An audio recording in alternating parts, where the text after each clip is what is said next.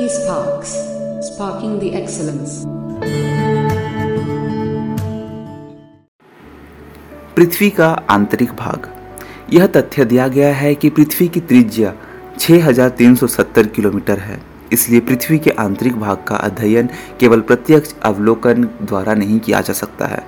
लेकिन इसके गुणों का अध्ययन परोक्ष रूप से भूकंप तरंगों के अध्ययन से निष्कर्ष निकालकर किया जाता है, जो आंतरिक चट्टानों और ऐसे अन्य अप्रत्यक्ष माध्यमों से फैलती है।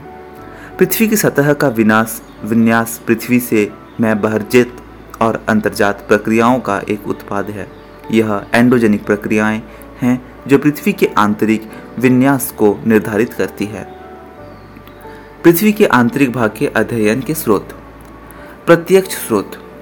गहरे समुद्र में ड्रिलिंग से विभिन्न गहराई पर एकत्रित सामग्री के विश्लेषण के माध्यम से भारी जानकारी का पता चलता है ज्वालामुखी विस्फोट, पिघले हुए मैग्मा के माध्यम से जानकारी प्रदान करता है, जो पृथ्वी के अंदरूनी हिस्सों से निकलता है।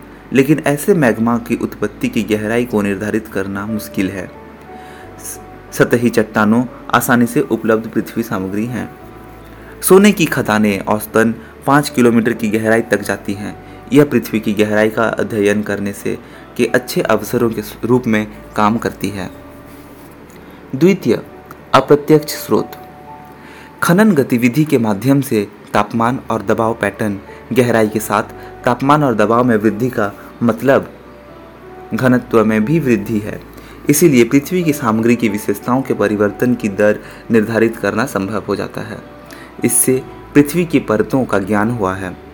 उल्का पिंड ये पृथ्वी की सतह पर पहुँचने वाले अतिरिक्त स्थलीय द्रव्यमान हैं। उनके पास पृथ्वी के समान सामग्री और संरचना है और उन सामग्रियों के बारे में जानकारी देते हैं जिनसे पृथ्वी बनती है। गुरुत्वाकर्षण बल, पृथ्वी द्वारा अपने सीमा में सभी चीज़ों पर लगाया गया बल सभी आकांक्षों अक्षांशों पर समान नहीं है। यह विभिन्न स्थानों पर परिवर्तनशील है। अवलोकनों से पता चलता है कि गुरुत्वाकर्षण बल ध्रुवों पर अधिक और भूमध्य रेखा पर कम होते हैं। यह कोर से बढ़ती दूरी के कारण है। इसमें यह अंतर असमान सामग्री द्रव्यमान वितरण के लिए भी जिम्मेदार है। चुंबकीय सर्वेक्षण। चुंबकीय सामग्री के का वितरण पृथ्वी के चुंबकीय क्षेत्र का विचार देता है, जो घनत्व और पृथ्वी के आंतरिक भाग में मौजूद सामग्री के प्रकार को इंगित करता है। सिस्मिक गतिविधि, यह पृथ्वी के आंतरिक भाग का सबसे महत्वपूर्ण प्रमाण देता है। भूकंप पृथ्वी के आंतरिक भाग का एक उचित विचार देते हैं। हम बाद में भूकंप के वितरण पर गौर से सुनेंगे। पृथ्वी की संरचना, क्रस्ट, यह पृथ्वी का सबसे बाहरी ठोस और भंगुर भाग है। महासागरीय क्रस्ट पतला है। पाँच किलोमीटर औसत औसत मोटाई होती है। यह बसाल्ट जैसी भारी चट्टानों से बना है। यहाँ सामग्री का औसत घनत्व दो दशमलव सात ग्राम प्रति सेंटीमीटर क्यूब है। महाद्वीपीय क्रस्ट मोटा है, जो कि 30 किलोमीटर औसत मोटाई तक भी हो सकती है। यहाँ सामग्री का औसत घनत्व 3 ग्राम पर सेंटीमीटर क्यूब है। ऊपरी क्रस्ट को सियाल और निचली क्रस्ट को सीमा के रूप में जाना जाता है।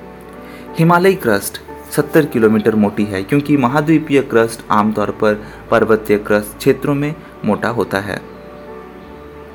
द्वितीय, लवादा या मेंटल। क्रस्ट के आंतरिक भाग को मेंटल कहते हैं। यह मोहो एक के विच्छेदन से 2900 किलोमीटर तक फैला हुआ है। मेंटल के ऊपरी भाग को कहा जाता है एथनोस्फियर। एस्टन का अर्थ है कमज़ोर। यह 400 किलोमीटर तक फैला हुआ है और एक मैग्मा का मुख्य स्रोत है। लिथोस्फियर मेंटल का क्रस्ट और सबसे ऊपर का ठोस हिस्सा है। इसकी मोटाई 10 से 200 किलोमीटर की रेंज में है। निचला मेंटल एस्थनोस्फियर से परे फैला हुआ है और ठोस अवस्था में रहता है।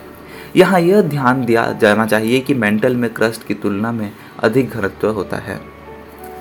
कोर भूकंप तरंगों के अध्ययन से इस परत की संरचना को समझा गया। यह बाहरी तरफ़ तरल है, लेकिन आंतरिक कोर ठोस है। मेंटल से केंद्र की ओर, कोर का घनत्व पाँच से तेरह ग्राम पर सेंटीमीटर क्यूब है। यह बहुत भारी सामग्री मुख्य रूप से निकले और आयरन द्वारा गठित किया गया है, इसीलिए इसे नाइफ नाइफ यानी निकल एंड फेरस, यानी आयरन परत भी कहा जाता है। भूवैज्ञानिक समय पैमाना।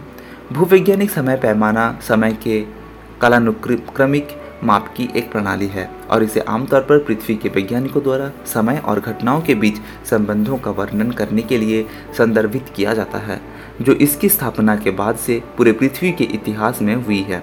इस समय के पैमाने में कुछ विशिष्ट शब्दों का उपयोग किया जाता है, जिन्हें समय के पैमाने की बेहतर समझ के लिए समझाया जाना चाहिए। कल्प, युग, काल युग, भूविज्ञानिक समय, इतिहास का वर्णन करने में के लिए उपयोग किए जाने वाले समय के पैमाने का अवरोही क्रम है। Eon era period, epoch and millenniums चल रहा युग, हॉलोसिन है। इसे मानव युग के रूप में भी जाना जाता है।